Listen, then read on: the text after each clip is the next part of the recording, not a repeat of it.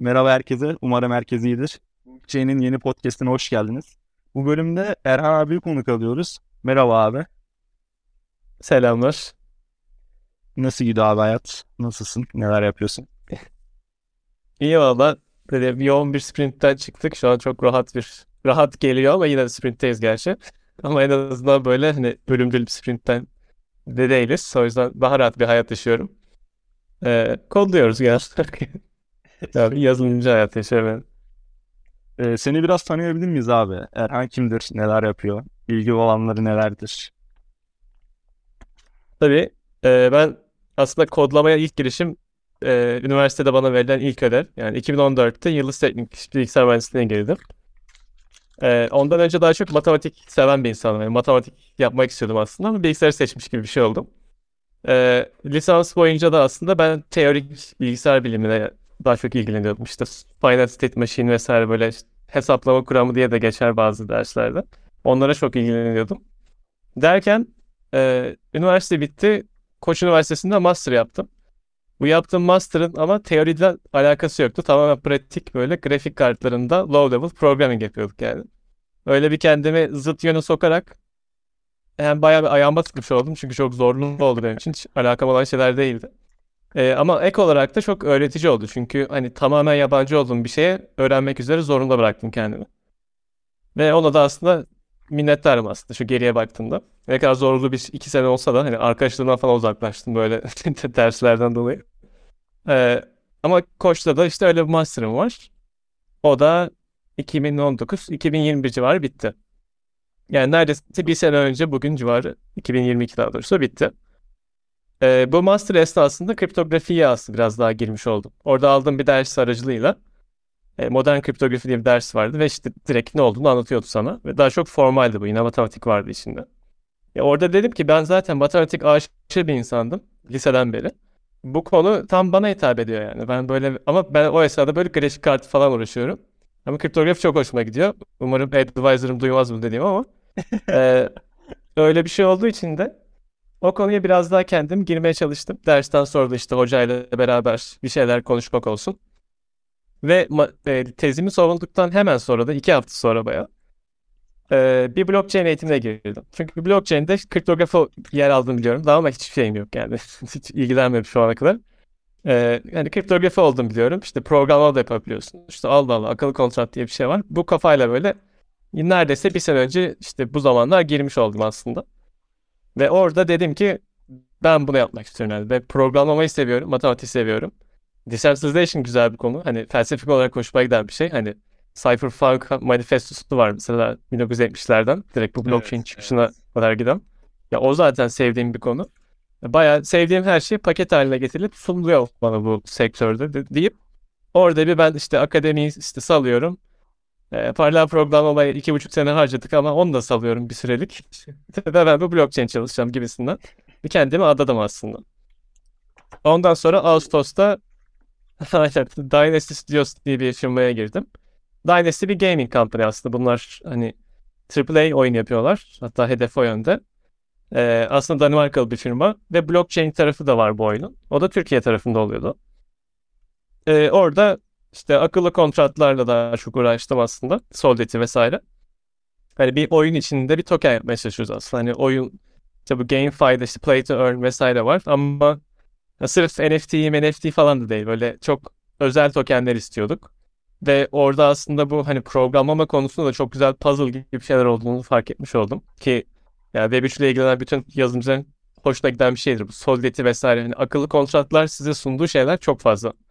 Ve var olan tokenler vesaireler de çok kısıtlayıcı aslında. Hani okey E R C yirmi var. Tamam ama bir sürü şey olabilir. Yani illa E R C yirmi var diye konu kullanmak zorunda değiliz. Dışına çıkabiliriz. De, hani o yüzden gaming tokenleri işte on bir elli beşten sonra belki işte otuz altı altmış dört vardı galiba. Böyle daha dinamik N F T'ler vesaireler. Biraz bunlara böyle eksperiment ediyorduk aslında. Ve manyak keyifliydi. Ama ne diyordum? İşte ben matematik aşırı bir nerd'ü bir insanım yani bayağı seri bir nerd'üm hatta. Ve o taraf hala alev, alevleniyor ama tutuyor arkada beni. Hani istiyorum bir taraftan derken Zero Knowledge olayına girdim. Zero Knowledge'da şey diye hatırlıyorum öncesinden işte hoca bizim son dersin son dakikalarında hani arkadaşlar bakın ilgilenen varsa aynen şunu dedi. Bir bilinear pairing konusu var. Bir de zero knowledge kriptografi var. Bunlara bakın. Benden ama bu kadar yani. Ben bitirdim dersi deyip çıkmıştı. Ee, bu online dersi zaten. Zoom'u öyle kapattık yani. Oradan aklımda kalan bir Allah Allah neydi bu gibisinden bir şey vardı. Ve hani siz de tanık olmuşsunuzdur ki bu roll-up'lar vesairelerle beraber sürekli Z K adı var yani. Sürekli Z K duyuyoruz. Ee, öyle işin içine biraz daha gelince bunun yani hakikaten bilim kurgu film gibi bir şey var. Ya böyle bir Z K denen şey olması beni şok ediyor. Yani böyle uyanıp bunu düşününce hadi lan orada falan diyorsun yani. Ee, bu büyülenmeyle beraber biraz Z K'ye adadım kendimi. Ee, bu son iki aydır falan hani tamamen aslında Z K'ye çalışıyorum. Hobi olarak da, mesleki olarak da. Derken de en son Şubat ayında FirstBatch'e girdim. Ee, FirstBatch'te şöyle bir e, ürün yapıyoruz. Bir personalization aslında. Universal Interest Graph yani sizin e, sosyal medyadaki vesaire ilgi alanlarınızdan bir vektör yaratılıyor. Yani senin ilgi alanını kapsayan bir obje yaratılıyor. Bu merkeziyetsiz bir veri tabanında tutuluyor. Ve bu veriyi sadece sen yönetebiliyorsun. Onu nasıl yapıyorsun? Bu veriye sahip olduğunu zero knowledge'da kanıtlıyorsun aslında. Ben biraz bu implementasyonu yapmada e, rol aldım FirstBatch'te. E, daha da detayına gireriz daha sonra, istersen daha sonra. Ama yani FirstBatch şu an çok güzel oldu bu anlamda. Hem Z K var hem blockchain var zaten içinde. Ve hani roll-up değil, direkt Z K'yi blockchain'den bağımsız bir şekilde de kullanabiliyoruz içeride. Bunlar çok güzel bir e, oyun ahıldı oldu yani. Öyle diyebilirim. Harika abi yani. Blockchain'in her alanında çalışmışsın benim anladığım kadarıyla. Hani smart contract'tan ve core development'a kadar inmişsin. Çok şey ya. Yani olduğu kadar fail attım. Ya çok core'a giremedim açıkçası ama hani oraları da böyle merak etmiyor değil. Özellikle hayvan gibi ödev veriyorlardı işte. Distributed Systems dersi vardı. İşte bakın bunun bir sonraki adımı blockchain falan diyorlar. Ama hani ödev o kadar... O, o da bilim kurgu gibiydi böyle. Hani birbirinden alakasız makineler kuruyorsun ve bunlar konsensusa varıyor falan. Düşününce çok manyak bir teknoloji aslında. Ve ben hani Ethereum'un işte... Sen söyle. Yüksek lisansla pardon abi. Yüksek lisansla işte pardon. Master'da yaptığım bu grafik kartı haberleşmelerinin aslında bu hani e, blockchain'le de aslında bir bağ var mı yok mu? Hani orada da sonuçta hani bir sonuçta e, nasıl desem paralel bir haberleşme var sonuçta blockchain'le de. Bu makinenin olduklarının haberleşmesi tarzında. Bir faydası oldu mu sana master'ın burada çalışırken? Ee, ne yazık ki olmadı ama olabileceği noktalar var. Ee, özellikle hani şimdi mesela Aptos'u duymuşsunuzdur belki. Aptos'un yayınladığı makale var Block S T M diye. Bunlar aslında transaction'ları parallelize ediyorlar. Yani normalde senin gelen transaction'ların sırası birbirini etkiliyor değil mi? Hatta sen bu sırayı değiştirip kendine en çok fayda çıkartan bir şekilde sağlarsan miner olarak işte ya da eskiden miner deniyordu işte M E V'deki M harfi ama şimdi Maximal Extractable Value yani M E V var. Yani bu transaction sıralarsan sana yarıyor. Ama bazı transaction'lar birbirinden habersiz olduğu için bunların sırası birbirini etkilemiyor aslında. Ve Aptos durumunda bunları adamlar paralelize ediyor. Yani senin otuz transaction'ı onar onar mesela üç kat daha hızlı işleyebiliyorsun falan. E, bu tarz paralelizasyon aslında benim yaptığım şey giriyordu daha çok. Bizde de buna dependency graph diyorduk işte hani işlemler var veya threadler var böyle işlemcikler ne deniyordu? İplikçik mi deniyordu? Sınıfın thread. Ya böyle birbirinden bağımsız çalışabilen işlemler var. Bunları grafik kartına yapıştırıyoruz böyle. Grafik kartında on bin tane thread var bu arada en az. Hayvan gibi iş yapıyorlar bunlar ve işte bunların sırası seni etkilemediği için kafana göre takılıyorsun. Benim durumda da işte matris vektör çarpımı yapıyordum.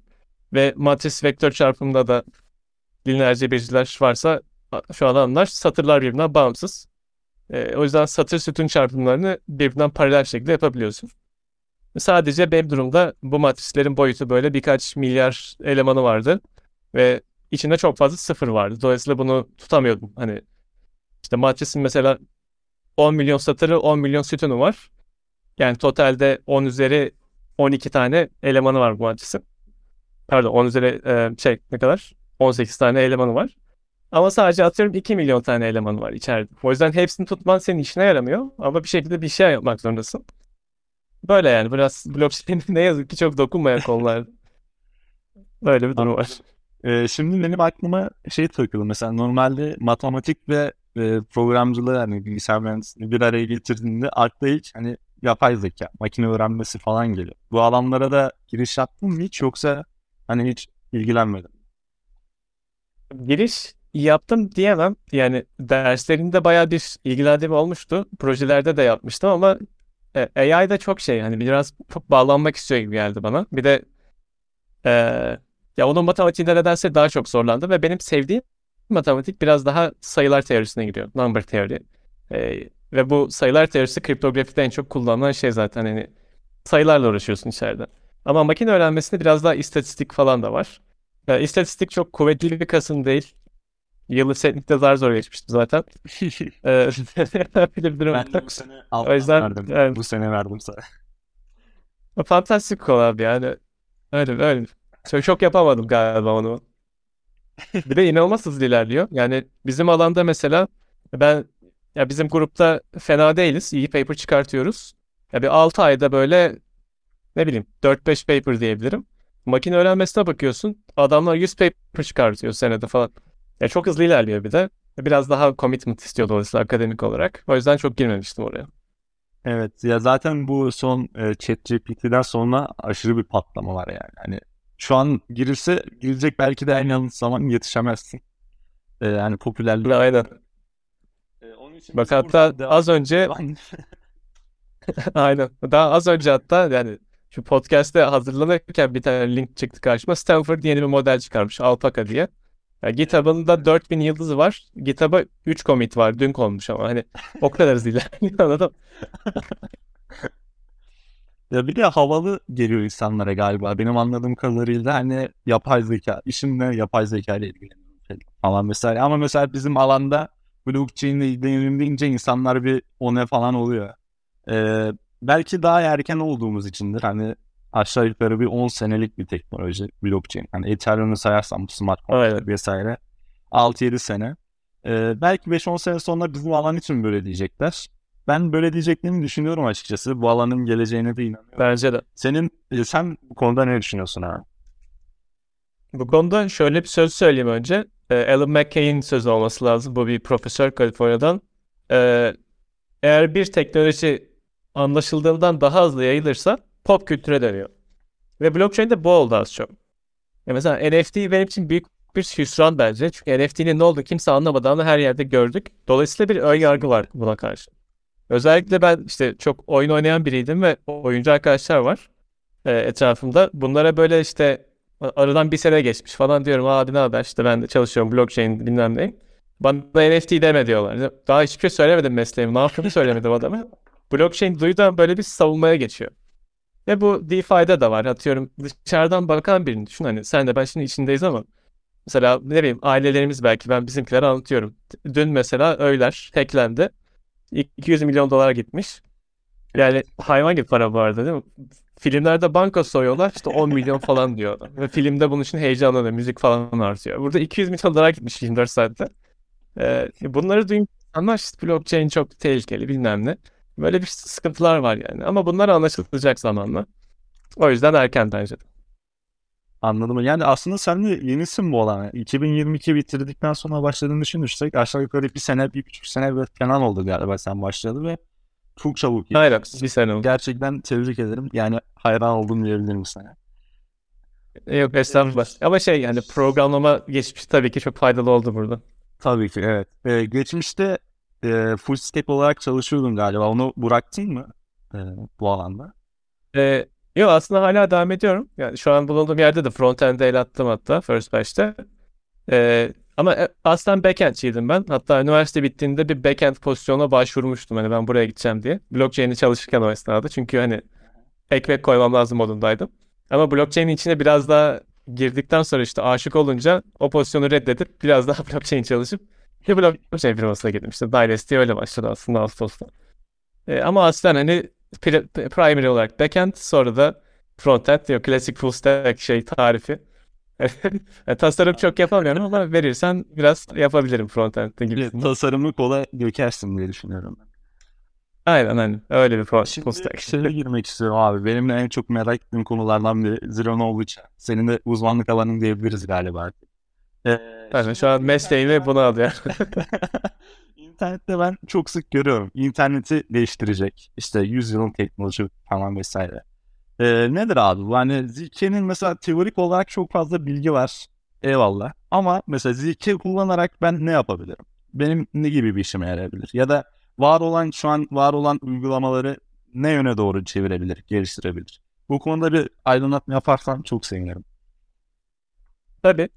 Önce sana direkt Zero Knowledge hani neden çıktı ortaya bunu söyleyeyim. Bunu da söyleyeceğim, kopyalayacağım aslında.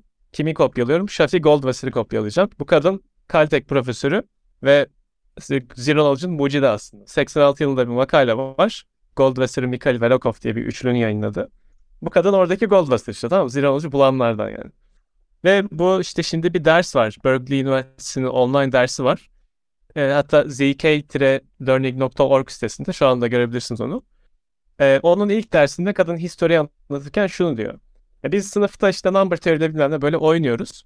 Ve matematiksel proof'larda şunu fark ettik diyor. Daha doğrusu insan beyninin çalışma mantığı yani. Herhangi bir proof istediğinde insan beyni otomatik olarak daha fazla şey söylüyor. Mesela ben bak Zero Knowledge'da hiç matematikle alakalı bir şey demeyeceğim şimdi. Sana ben kalemin var mıyım soracağım. Tamam. Bana bir kalemin olduğunu kanıtla diyorum. Aklına gelen en kolay çözüm ne? Kalemin çıkarıp göstermek olur büyük ihtimalle. Aynen öyle. Ama sen bunu yaptığında bana kaleminin ne renk olduğunu, kaleminin boyutunu falan göstermiş oluyorsun. Ve ben bunu sormamıştım. Ben sadece kalemin var mıyım sormuştum. Ya ne yapabilirsin mesela? Sen bana bir kağıda yazabilirsin. Atıyorum bir cebinden bir kağıt çıkartıp bir şey yazdın. Kalemi göstermeden ve bana bir şey yazabildiğini gösterdin. Bu sence Zero Knowledge mı? Ee, bence değil yani. Hani kalem dışında bir şeyle de bunu yapabilirsin diye düşünüyorum şu an. Yani öncelikle kağıda da olduğunu öğrendim. Yine Zero Knowledge değil. Kağıda olmadığını, olmadığını bilmiyordum. Evet. Gibi. Hani böyle bir şey aslında. Zero Knowledge burada bunu fark ediyor bu insanlar ve diyor ki bizim burada bir hakikaten sadece sorulanı göstermemiz lazım. Bir şekilde bunu yapabildiğimiz bir kanıt sistemi lazım diyor. Ve böyle başlıyor aslında. En başta bu interactive proof denen yani bir iki kişiyiz aynen böyle prover var bir şey kanıtlamak istiyor. Bir de verifier var. Biz buna karşılıklı atışıyoruz böyle bir oyun oynuyoruz neredeyse. Ve prover sadece ona sorulan soruyu kanıtlamayı başarıyor bir şekilde. Ee, Zero Knowledge bu aslında. Ve hani cümleyle şöyle diyebiliriz. Ee, bir statement var bir e, bir önerge var. Bir yazı var yani. Diyorsun ki ben bir şeyi biliyorum mesela. Ve gerçekten sadece bunu bildiğini kanıtlamanı sağlayan ve bundan başka hiçbir şey göstermeyen, hiçbir şey açığa çıkartmayan bir kanıtlama sistemi aslında, bir protokol. E bu ne işe yarıyor? Mesela yani direkt bir şey saklamadan ziyade aslında bu bir doğru işlem yaptığını da göstermeni sağlıyor biliyor sana.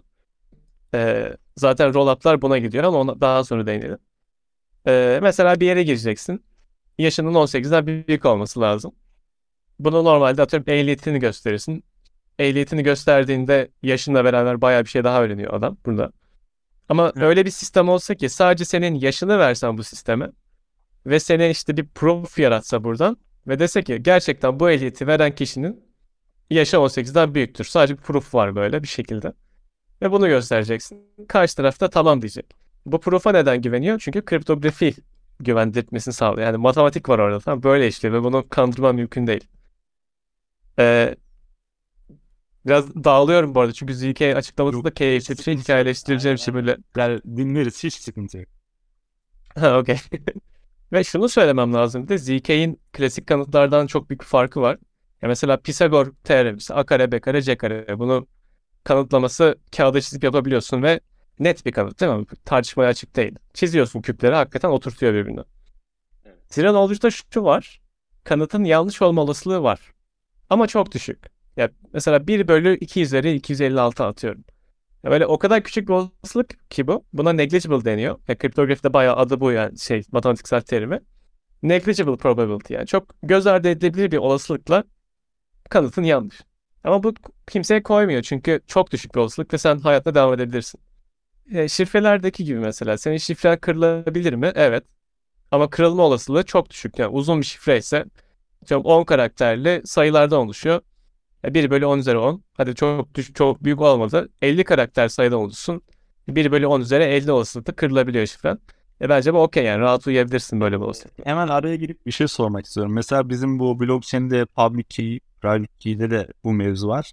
Ee, ama burada da şöyle bir, bir karşı tesliniyorlar. Hani kuantum bilgisayardan sonra ne yapacaksınız diyorlar. Ee, sizde de böyle evet. bir durum var mı?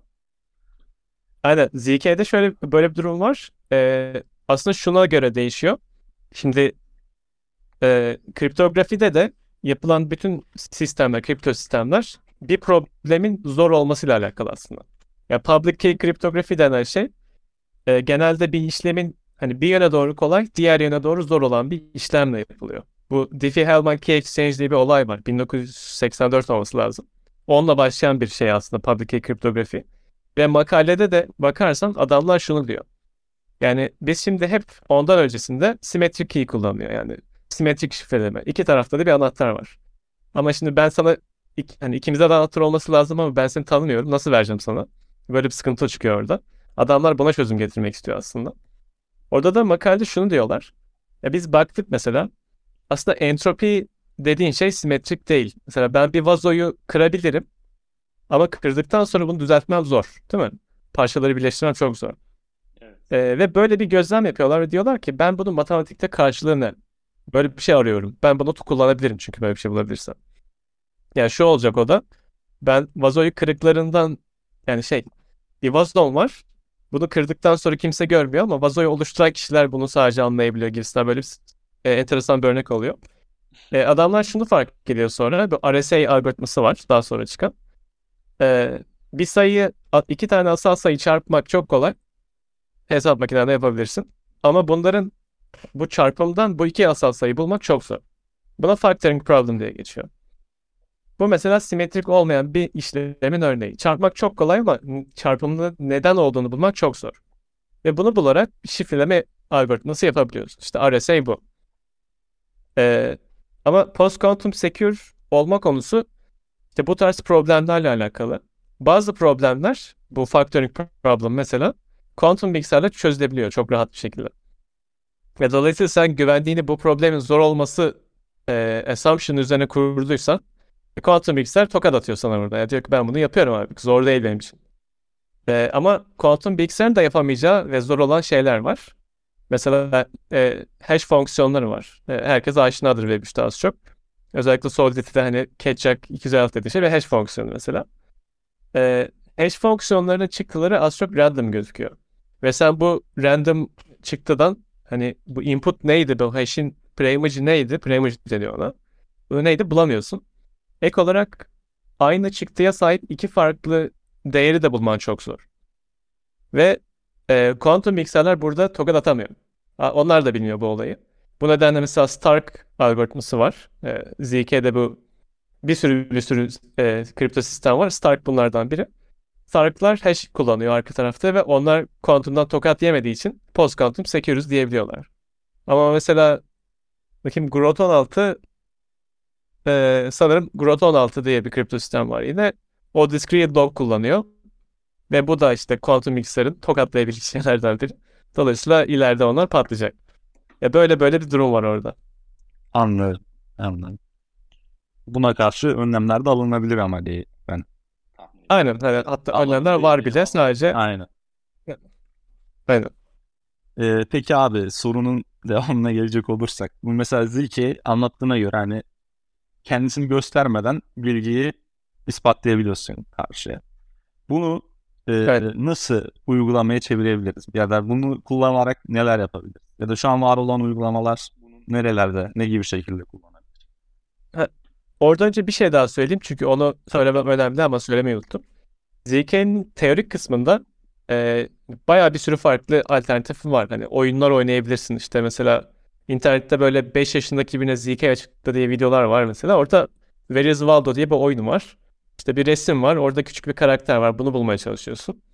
Bu karakterin nerede, nerede olduğunu e, karakterin yerini göstermeden söyleyebiliyorsun mesela. Bu bir Z K proof gerçekten. Ama hani alakasında şimdi circuit'lar falan var şimdi günümüzde böyle roll-up'lar işlemler yapıyor. Z K E V M var ne alaka falan. Aslında olay şu. Teorideki Z K bambaşka olabilir ama pratikte genelde bir circuit yazılıyor. Bir devre bayağı elektronik devre gibi düşün. Ama bu circuit hani elektronik devrede elektrikle işliyor ya. Yani voltaj var, işte kapılar, işte ne bileyim transistörler var veya dijital devrelerde işte sıfır var, bir var, işte logic kapılar var vesaire. Ee, Z K'de aritmetik circuit var. Yani devre var yine. Kapılar falan var buna. Kablolar var. Ama voltaj veya sıfır bir yerine tam sayılarla çalışıyor. E, hatta belli bir tam sayılarla çalışıyor. Böyle belli bir maksimum değeri var. Buna finite field deniyor. E, aslında devre tasarlıyorsun. Bayağı devlet elektronikçiymiş gibi devre tasarlıyorsun Z K yaparken pratikte. Mesela şu anda Z K yazmak istersen işte Circom diye bir dil var. Circom Circuit Compiler zaten. Circuit'ı o devre yazıyorsun. Ee, e bunun gibi bir sürü şey var. Veya işte kütüphaneler var. Mesela Rust veya Go dilinde circuit yazabiliyorsun. Aslında sen bu kütüphaneye diyorsun ki ben işte şöyle bir kablo koymak istiyorum. Böyle bir gate koymak istiyorum gibi bunları yapıyorsun aslında. Circuit tasarlıyorsun. E pratikte bu. Peki uygulama alanına senin soruna geleyim. Ee, burada bizim HollowDB örneğini verebilirim. Biz FirstBatch olarak işte bu ayın başında HollowDB diye bir Key Value Database açık kaynak e, yaptık. Ee, bu şöyle çalışıyor. Bu e, decentralized bir Key Value Database. Arviv'de yaşıyor. Buraya herkes put yapabiliyor. Yani herhangi bir key'e bir istediğini yazabiliyorsun. Ama o key'deki değeri değiştirmek için bu key'in pre-image'ını bildiğini kanıtlaman gerekiyor. Bu aslında kullanıcıya hani Key Value Database'deki key'in kontrolünü veriyor. Yani Key Value Database'i biz yazdık ama biz de değiştiremiyoruz o tarafı. Anladım. Bu mesela kişinin kendi verisini hareket ettirmesini sağlıyor. Yani biz dokunamıyoruz artık o tarafa. Ve FirstBatch senaryosunda da biz aslında burada kişinin personalization tutuyoruz. Yani kişinin sosyal medyalarından çıkartılan, yapay zeka ile çıkartılan bir ilgi alanlarının bir objesi var orada. Ve kişi bunu istediği gibi kullanabilir. İsterse silebilir yani. Ama sadece proof'la yapabiliyor bunu. E, bu bir örnek. Roll-up'lar çok büyük bir örnek. Yani e, roll-up nedir? Öncelikle senin L, Layer bir işte blockchain var. E, distributed olduğu için bu kasıyor ama. Yani doğası gereği kasıyor. Distributed sistemin doğası gereği. Bunun kasmaması için şunu yapıyorsun. Diyorsun ki abi sen rahat ol. Ben işlemleri dışarıda yapacağım. Ama tabii bana neden güveneceksin? Ben işlemi yaparken fake atabilirim. Evet. Derim ki bana beş bin dolar attı belki. Böyle bir sıkıntı var yani. Ee, burada da şöyle yapıyorsun. Circuit yazıyorduk ya. Bu circuit'ları kandıramıyorsun abi. Yani zero knowledge circuit'lar zaten olay o. Bunları içinde yaptığın işlemi doğru yapmama şansın yok. Doğru yapmazsan proof verify etmiyor. Yani yanlış proof çıkıyor. Olmuyor. Dolayısıyla sen yapacağın işlemi circuit olarak yazarsan E, bu işlemi dışarıda istediğin birine yaptırabilirsin değil mi? Merdiven altı yerde yap, yani fark etmez. Bu işlemi yapan kişi seni kandıramayacağı için ona güvenebilirsin. Ve bu yine L iki layer işte daha farklı bilgisayarlara yaptırdığında bu işlemleri, transaction'ları aslında. Sen dışarıda state transition'ı yapıyorsun. Transaction'ları dışarıda işliyorsun. Ve sana bu proof veriyor o arkadaşlar. Diyor ki ben hakikaten kandırmıyorum seni şu an. Transaction'ları işleyince böyle bir şey çıkıyor diyor. Ve sen Layer birine böyle update ediyorsun aslında. Yani roll-up mekanizması böyle. Yani çok güzel bir yol. Zaten blockchain eklenince verinin değiştirilmesi herhalde artık imkansız oluyor diyebiliriz. Hani zeka. Aynen, aynen. Ee, aynen öyle. E V M'e girelim mi? Girmek ister misin? Anlatmak ister misin orada? Ya olur tabii. Aslında Z K E V M dediğimiz şeyde hani E V M var. Hatta op kodları bilen varsa o çok daha kolaylaştırıyor bunun anlaşılmasını. İşte E V M'de her işlemin bir kodu var aslında böyle ne bileyim. Toplama işleminde bir op kodu var. Hatta E V M nokta codes diye bir site var. İnanılmaz güzel bir site. Ben çok orayı kullanıyorum bayağı. Ee, aslında şey düşün. Oradaki bütün op kodları oturup gece gündüz çalıştın. Yırttın bir yerlerini ve işte Circom'la yazdın mesela. Bunu yaptığında sen Ethereum'un Circom'daki bir versiyonunu yazmış oluyorsun. Ve bu şekilde sen bir işlemi bu circuit'la yaparsan E V M işlemi yapmış olursun ama bu işlemi kandıramadan yapıyorsun. Yani burada fake atma mümkün değil. Provable bir şekilde işlem yapmış oluyorsun. E, Z K E V M bu. En, en ama onu anlatıp bu oldu yani. Anlatılan en basit e, şey. Ha, bu kadar aynen. Ama şimdi Z K E V M'in tip, tipleri var. E, hatta İtalya'nın çok güzel bir yazısı var bunda. Type bir var, Type iki var falan. Bu dediğim Type bir'e giriyor yani E V M'in birebir kopyası circuit olarak. E, ama bu çok kolay değil. Neden kolay değil? Çünkü Ethereum yazılırken ya tabii Z K falan o zamanlar çok popüler değildi bu kadar. seksen altı yılından seksen altı yılına çıktığını söyledim bu arada ama e, çok popüler değildi çünkü kolay değildi bunu yapması. Yani günümüzde çıkan yeni yeni makalelerle daha kolay oldu bunu yapmak. İşte Groth on altı dedik mesela, en çok kullanılan. E, on altı orada iki bin on altıyı kastediyoruz. Çünkü bayağı yeni aslında. Ve Plonk var. E, yine kullanılan. O da iki bin yirmi mi? yirmi bir mi? Öyle bir şey. Çok yeniler. Gençler bunlar. E, dolayısıyla Ethereum yazılırken Z K'ye çok takmadan yazıldı. Ve bir baktılar. Mesela işte Ketchak iki yüz elli altı ya da S H A üç diğer adı. Bu hash fonksiyonu her yerde kullanıyor Ethereum, değil mi? Ama bunun Z K halini yazmak çok pahalıya patlıyor. Yani bir circuit'la bunu yazmak evet mümkün. Hatta var şu anda, belki GitHub'da var. Ama bayağı zor. Veya S H A iki yüz elli altı e, o da yirmi bin tane gate falan ediyor galiba mesela. Yani sayı tabii önemli değil şu anda. Çok zor bunlar. Dolayısıyla Z K-E V M'in öyle bir sıkıntısı var. Z K düşünerek yazılmadığı için Ethereum, E V M'in birebir kopyasını yapmak pahalı bir şey. Ama bayağı çok zeki adamlar var bunun üzerine uğraşan. Adamlar ve kadınlar tabii. Ee, mesela Scroll var. Onlar Type bir yapmaya çalışıyordu. Doğru hatırlıyorsam. Umarım yaparlar yani. Hepimiz için yarar. Evet, ya da Type iki var yani. E V M'i yapmaya çalışıyor şu an. Hatta yapanlar. Aynen ya. Onlar da var. Ya bir şey gibi ya. Aya, aya işte roketle çıkmanın olayı vardı ya. Onun aynısı şu anda. Ya insanlık için büyük bir adam olacak gerçekten Z K-E V M. Ben de merakla bekliyorum.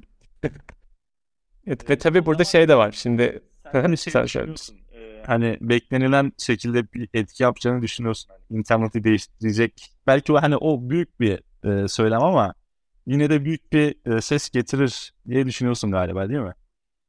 Evet evet. Bence hatta büyük bir söylem değil. Gayet yerinde bir söylem. Çünkü bizim aslında gitmemiz gereken yön, hani insanlık bütün internet olarak gitmemiz gereken yön işte trustless systems denen, kimsenin kimseye güvenmediği değil de güvenmek zorunda olmadığı bir sistem.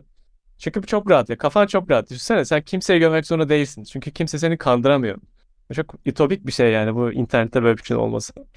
Ve Z K sana bunu sağlıyor aslında. Z K denen şey e, bir encryption değil mesela. Encryption veriyi saklamak ya. E, şifre Şifrelemek. Z K denen şey şifrelemek gibi değil. Bazen öyle anlaşılabiliyor. Z K bir işlemi doğru yaptığını kanıtlamak. Ben seni kandırmıyorum bu işlemi yaparken demek. Mesela bir hash fonksiyon düşün. Ee, işte bir circuit yazılmış. Sen bu bir şeyi hashledin ve çıktısını verdin. Ve kanıtladın ki ben bunun işte e, nereden geldiğini biliyorum. İşte bu hash'in pre-image'ini biliyorum. Bunu derken pre-image'i saklamak gibi geliyor bu kulağa. Ama hayır öyle değil. Sen diyorsun ki bende bir pre-image vardı ve seni kandırmadan bu hash yaptığında bana bu sonuç veriyor. Aslında bu bana sen sen bana güvenmeden benim gerçekten doğru hash yaptığımı söylememi sağlıyor sana. Ee, olay bu aslında. Kimsenin kimseye güvenmeden, herkesin birbirini kandırmadan doğru işlem yapabileceği bir e, senaryo. Bana biraz ütopik geldi açıkçası bu. Hani sonuçta mesela şu anda blockchain üzerindeki sosyal medyalar, işte Lens protokol falan ee, var. Hani güzel de aslında kendi çapında güzel kitleleri de var ama insanlar hani Twitter'ı bırakıp ona geçmiyor. Hani belki de senin bahsettiğin gibi sonuç e, internet henüz o aşamaya evrilmediği içindir. İnsanlar hani böyle bir şey olduğunu bilmediği için şu an Twitter'ı kullanmaya ya da Instagram kullanmaya devam ediyorlar ama e, şu, bugün şu aşamada hani kimse Twitter'ı bırakıp da Lens'e ya da ne bileyim ilerideki o senin bahsettiğin e, birbirine güven olan ortama geçmez diye ben düşünüyorum. Ama şu anlık için hani on sene sonra İnsanlar böyle bir alternatif görüp buna geçebilir mi? Tabii ki geçebilir. E, o nasıl olacak? Bugünden o inşa ederek olacak. E, ben bu konuda hani sosyal medya olayına pek sıcak bakmıyorum. Benim kendi düşüncem. İnsanlar hani biraz da etkileşim etkileşim bağımlısı olduğu için hani nerede daha fazla insan varsa o tarafta olmayı tercih edecektir diye düşünüyorum. Yani burada şu da var. Sonuçta bu trustless sistem dediğimiz şey bir decentralized sistem, değil mi? Yani merkeziyetsiz. Çünkü merkezi olduğu anda o merkeze güvenmek zorundasın. Ee, merkeziyetsiz sistemler merkezilere göre çok daha zayıf karakterler. Çünkü yani merkezi bir makine olması seni çok daha işlem yapabilmeni sağlıyor. Ya mesela seni, senin kim olduğunu bilmem bir sosyal medyada benim sana karşı çok fazla daha şey gösterebilmem. Seni, senin gibilerle tanışmam için çok güzel bir ortam aslında. Benim işime yarayan bir şey. E sen de burada diyorsun ki tamam ben benim gibi insanları bulmak istiyorum. Ee, Okey yani ta- al benim bilgilerimi kullan, sat istiyorsan falan diyebilirsin belki. Ve bu denecek, böyle şeyler olacak. Bunun hani sosyal medya dışındaki örnekleri de var. Centralized sistemlerin çok daha öne geçtiği. Ve okey aslında bu. Ama bunların olmadan decentralized yapabilecek versiyonlarında e, zamanla geçeceği düşünüyor, düşünüyorum ben. Biz FirstBatch olarak da zaten bu personalization konusunu işte merkeziyetsiz yapmak istiyoruz. Mesela A I modelimiz var. E, A I modelimizi biz çalıştırıyoruz şu anda. Ama işte bu ileride A I modelini de Z K circuit olarak yazacağız. Ve bu Z K circuit'la A I modelini başkaları da çalıştırabilir. Ve bunlar hani sen çalıştırabilirsin. Client olarak sen çalıştırabilirsin belki. Ama bizim o A I modelini kullanmamız için neden senden bir kanıt isteyeceğiz? Sen gerçekten bu A I modelini doğru mu çalıştırdın? Öyleyse al bakalım biz senin modelini kullanıyoruz gibisinden. Hani o, o yöne doğru da gidebiliyor aslında. Çok iyi. Ee, bir şey soracağım. Mesela Z K sonuçta ben de bir circuit tasarlıyoruz diyoruz ya. Ee, bir elektrik bilgisi gerekiyor mu bunun için? Hani normalde circuit. Yok yok. Her şey. Hani elektrik. Aynen. Aslında hani bu kablo işte ne bileyim dirençli transistör vesaire. Gerek var mı o tarz? Yok yok. Hiç hiç yok onlara gerek yok. Yani, ee, ama circuit tasarlar. Aynen. Hatta e, matematik biraz daha fazla gerekiyor burada. Çünkü mesela Circom abi inanılmaz fantastik bir. Ben hiç bu kadar keyif alıp aynı anda bu kadar nefret ettiğimi hatırlamıyorum. E, bu Berkeley'in bir ödevi vardı hatta. Bir lab, lab dersi verildi. İşte iki haftalık bir ödev verildi. Floating point addition yazın dediler Circom'da. Bir tane de Python kodu verdiler yanına. E, yani yazıyorsun. Çalışıyor da ama bazen patlıyor. Sonra yazıyorsun. Çalışıyor. Ama sana konsolda şey diyor. Şu an işte bu proof verify hani bu kandırılabilir bir sistem diyor. Yani bak floating point çalıştı. Yaptığın işlemi doğru yapıyorsun. Beğenmedi. Ama aynen fake atılmaya müsait diyor.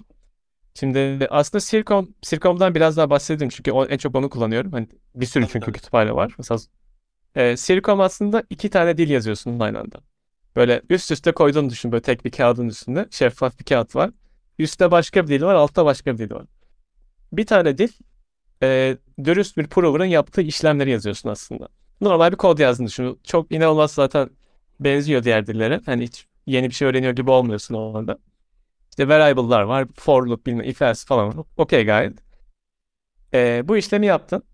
Circom'da yazdın. İkinci dil ise bir verifier'ın e, bu sistemde bu işlem yapılırken fake atılmayacağını kanıtlamasını sağlıyor. Orada işte işler kopuyor. Çünkü burada işte sadece toplama, çarpma ve işte linear constraint, işte non-quadratic constraint diye böyle şeyler var. Atıyorum. Buna keşke bir grafik falan çizebilseydim burada ama. Ee, yani çok belli bir matematiksel formata uyması lazım. Efendim? Anladım anladım. Yok tamam ekran paylaşabilirsin istersen diyecektim de gerek yok galiba şu an. Aynen kurtardık gibi. Ama yani çok spesifik bir matematiksel formatı olması lazım bu şeylerin. Yani bölme işlemi falan yasak mesela. O yüzden yani sadece bir sayı sıfır mı sıfır mı demek bile ayrı bir dert. Veya mesela sayının bitwise şeyini çıkartıyorsun. Sayıyı bitlere böldüğünü düşün Circom'dan. Evet bunu bitlere bölmek çok kolay. İşte ne bileyim birle endlersin sonra sayıyı kaydırırsın teker teker. Ama bunu her yaptığında o her bir çıktının bir bit olduğunu kanıtlaman lazım. Bunu nasıl yapıyorsun mesela? İşte sayı b olsun. B çarpı bir eksi b eşittir sıfır diye bir oraya bir constraint yazıyorsun. Bu b çarpı bir eksi b ne zaman sıfır olur? B ya birse ya sıfırsa değil mi? Böyle bir şey mesela. Ee, bu böylelikle buradaki şeyin sıfır ve birden başka bir şey olması ve kandırma, fake atma olasılığını kapıyorsun. Bunu her yerde yapman lazım. Circom'da. Zaten burada şuna da gireyim. Bizim Discord'da da özellikle herkes audit seviyor. Gördüğüm kadarıyla. Evet, evet, security konusunda. Evet. Z K'de öyle eşi benzeri olmayan bir security olayı var. Çünkü kod yazdın. Kod çok zor çalışıyor. Ama fake proof atabiliyorsun mesela.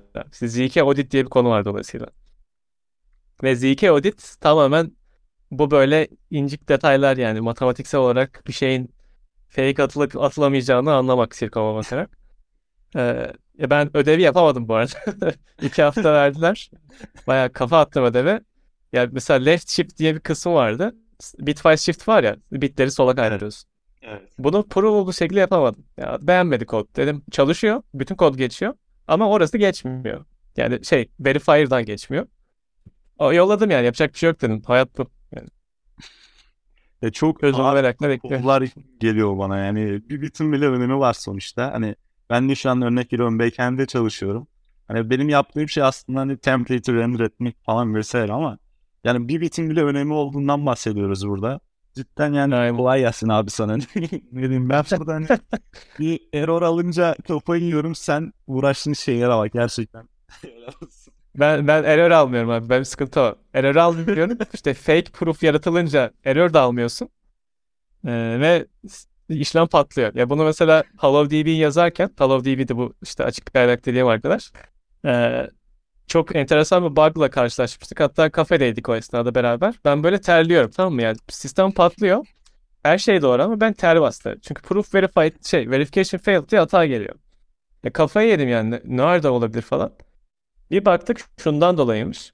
Şimdi arithmetic circuit dedik ya, bu devre işte voltaj falan yerine sayılar kullanıyor dedik. Ve özellikle finite field denen işte sınırlı bir küme kullanıyor sayılar olarak. Ee, mesela Ethereum'da adı neydi bunun? Baby Cub Cub diye bir eliptik curve var. Çok komik bir ismi var. Ya bu eliptik curve'de e, belli bir asal sayı var. Yani bu finite field'daki eleman sayısı aslında.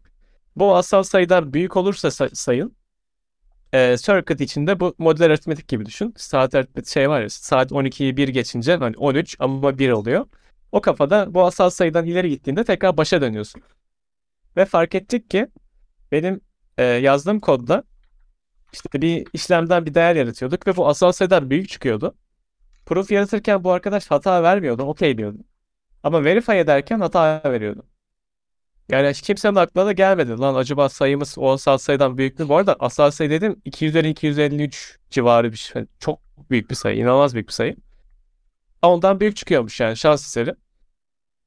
Böyle böyle saçma bug'lar var yani, insan aklına gelmiyor. Neyse ki production'da patlamadı yani, test ederken denk geldi. Ee, bütün Z K'cilere kolaylıklar diliyorum buradan kendime de.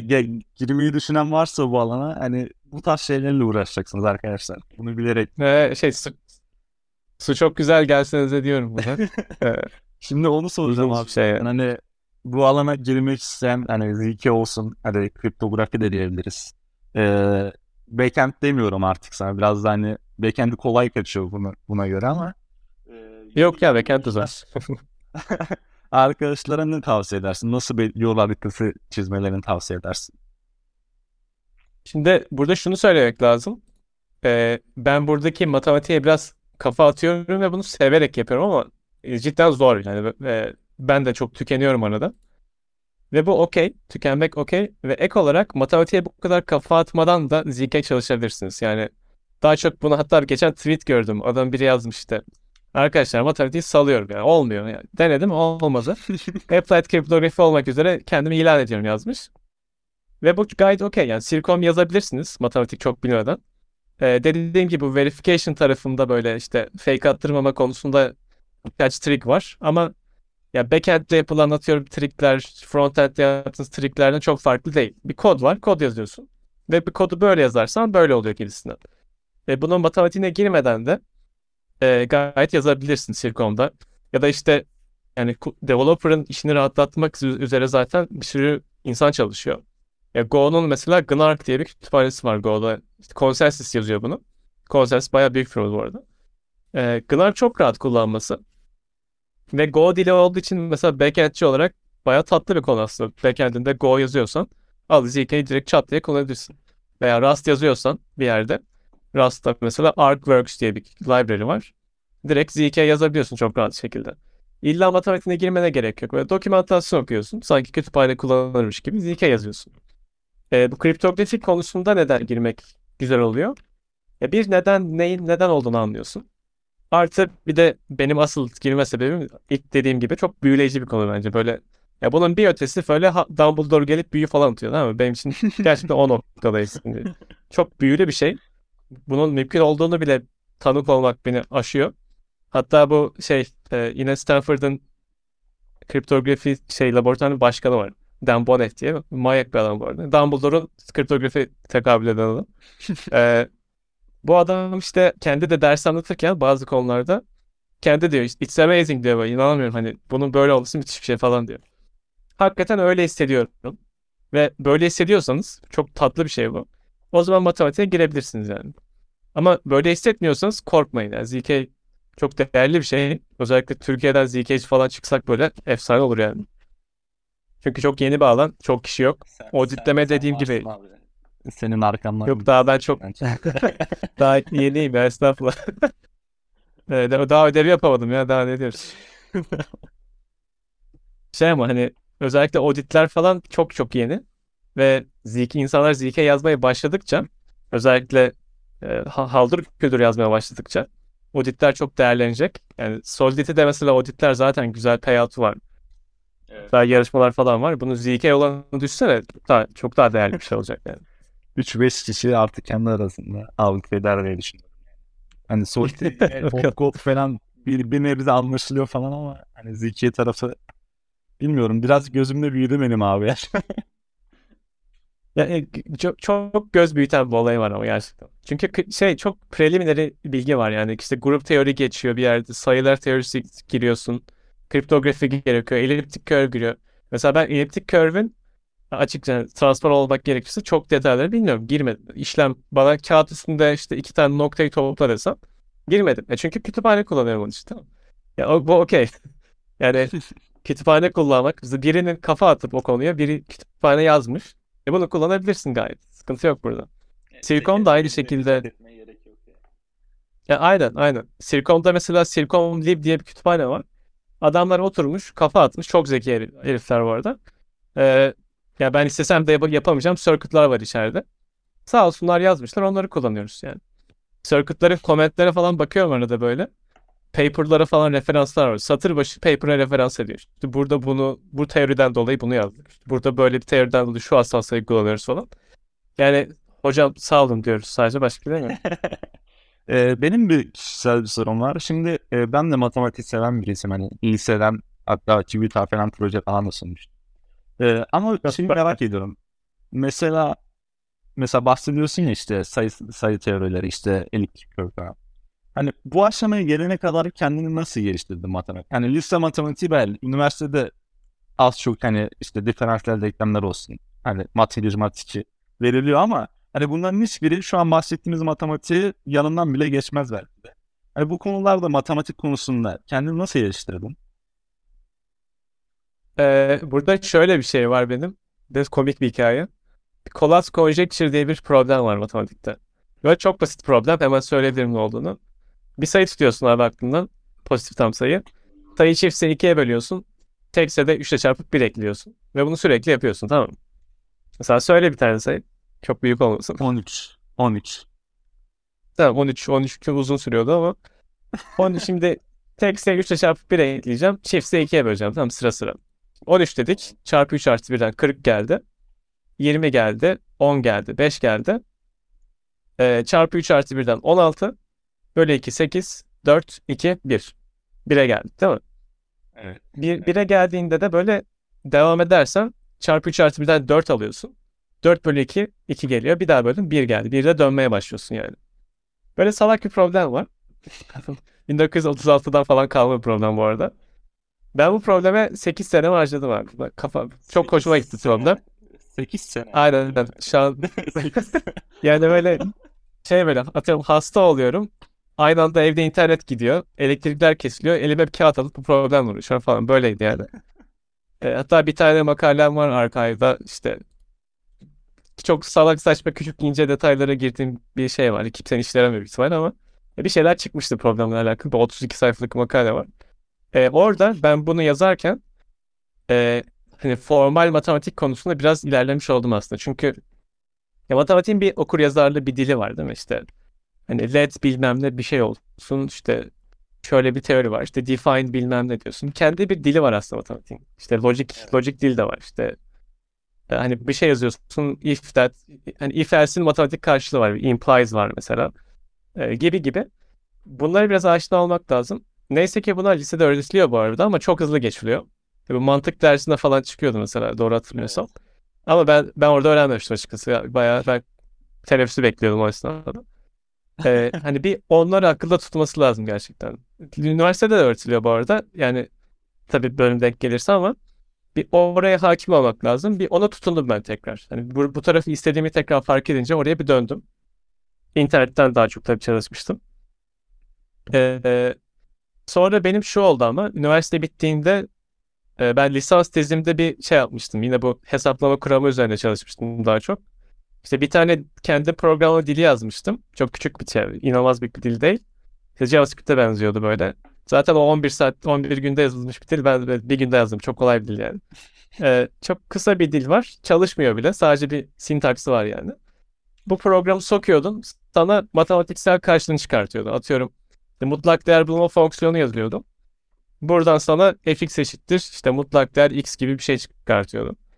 Ee, bunu yaparken matematik tarafımın hiç yeterli olmadığını da fark ettim. Zaten hocalar da bunu takmadı pek bir ödevi. Beni direkt A ile geçirmişlerdi. Keşke taksalarmış. Ee, ama oradan sonra bir kendim matematiğe adamıştım. Ve burada aslında internet abi YouTube. Çok, çok net bir cevap var. YouTube. YouTube'dan. Anladım. Aynen. E, Wikipedia'dan da bu arada matematiğin çok alanı var. İşte sayılar teorisi bu alanlardan biri. Sayılar teorisinde de bir sürü alan var. Atıyorum Diophantine equations var mesela. Tam sayı çözümü olan denklemler. Normal denklemler çok farklı, çok zor şeyler. Ee, vesaire böyle bu alanları bir gezip valla bu tam black magic stuff ya böyle inanılmaz büyülü şeyler. Bunu öğrenmek istiyorum diyorsun bakarken. Ben böyle hani sanki anime karakterlerini de Wikipedia'dan okurum onu da onu yapar gibi matematik okuyordum. Ee, sonra ama bir de matematik köyüne gittim ben. Onu bilirsiniz belki. İşte, evet, ailesinin evet. Bir köyü var Şirince'de. Evet. Orada iki ay çadırda kaldım. İki ay işte günde sekiz saat derse girdiğimde olmuştu. Böyle bir sürü bir sürü işte graduate level dersler oluyor orada arada. iki ay, üç ay falan sürüyor. Orada böyle bütün konulara kafa attım ve neyi anlamayacağım, neyin kafamın basmadığını çok net bir şekilde kağıda yazdım. Mesela topolojiye basmıyor kafam. Reel analiz yani türev integral basmıyor, olmuyor. Genel olarak yapamıyorum yani. Ee, unutmuşum bir ders. Lisede çok iyi yapıyordum, unuttum sonra. ee, ama işte kendine yeten tarafı az çok anlayabiliyorsun. Sayılar teorisinde dediğim gibi gruplar, işte grup teori var vesaire.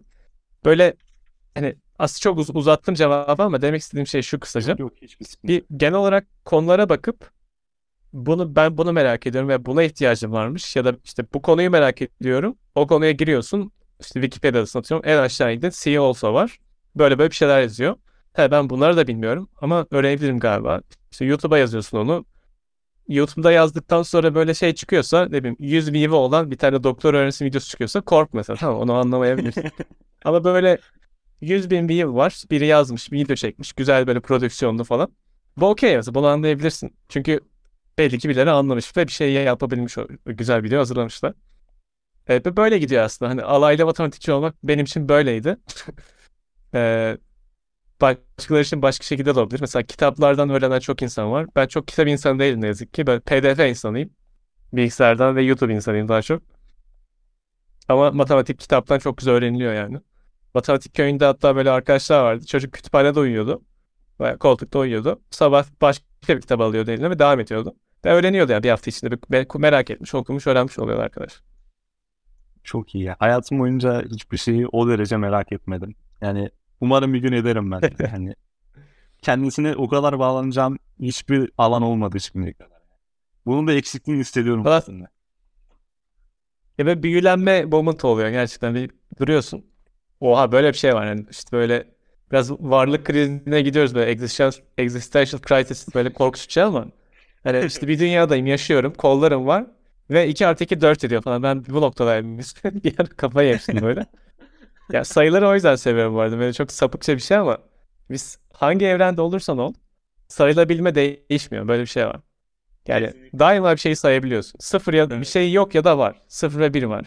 İşte bu hatta set teori diye bir konu var. Kümeler teorisi.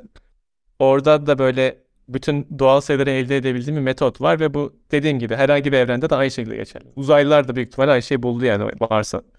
Evet. Bu çok havalı gelmişti bana. Çok büyülü bir şey yani. Dolayısıyla ben bunu öğrenirsem ki çok baba insanlar çalışmış buna. Hani Euler, Gauss falan yıllardır bilinen şeyler var. Ben de minnoş bir bilgisayar mühendisliği öğrencisiyim böyle sırada oturan. Allah Allah burada böyle hayvan gibi konu var yani. Çok ilginç acaba ne derken e, derin bir kuyuya atıyorsun kendini zaten. Çok iyi abi. Çok keyifli bir sohbetti benim için. Ya benim sorularım evet. Teklemek isteyeceğim bir şeyler varsa hani şu konuyu da anlatayım. Ya da şu kal falan diyeceğim bir şey varsa seve seve dinlerim. Hani ben sabah kadar benim ama senin fazla vaktin aldım. Yok, hiç sorun değil. Benim de, benim de çok keyifliydi bu arada. Aklıma gelen de çok konu yok aslında. Ee, yani olursa da zaten tekrar sorularsa başka podcast yaparız ileride. Zaten şöyle bir gruptan da bir talep var. Hani Z K e, şey istiyorlardı, workshop istiyorlardı. Onun sözünü ben senden şimdiden alayım o zaman. Bir workshop güzel olur diye düşünüyorum o konuda. Müsait olursan. Ee, ya, ol, olur valla, çok isterim. Tabii önce kendime güvenimi arttırmam lazım. Ödevi yapamayınca biraz sarsıldım. Şimdi boş ver. Circom ödev verir. Bu işin işin bu senin şu an. Boş ver, ödevi ne yapacaksın? Aynen. Ee, ama ben sevetle yaparım yani. Özellikle Circom veya işte başka dillerde de bakarız yani, çok keyifli keyifli bir şey bu arada. Onu çünkü yapıyorsun, görüyorsun ve hani secret saklanıyor falan ve onu görmek çok tatlı bir şey. Ee, tamam. Sözünü vereyim. Sözünü yapalım. Tamamdır. Not aldım. Müsait bir zamanında bunun workshop'ını hani direkt Z K yüz bir diye bir workshop yapalım abi seninle.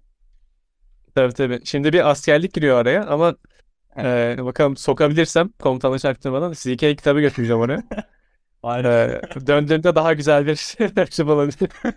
Orada da boş durmuyoruz. Yani inşallah kitap okumaya halin kalır abi ya asker. Ya inşallah, aynen, bakalım. Abi, yani kimisine çok ağır geçiyor, kimisi çok kalıyormuş. Evet, ben teşekkür ederim. Yani bölüm, kusura bakma. Ee, yok, çok memnun oldum tanıştığımıza.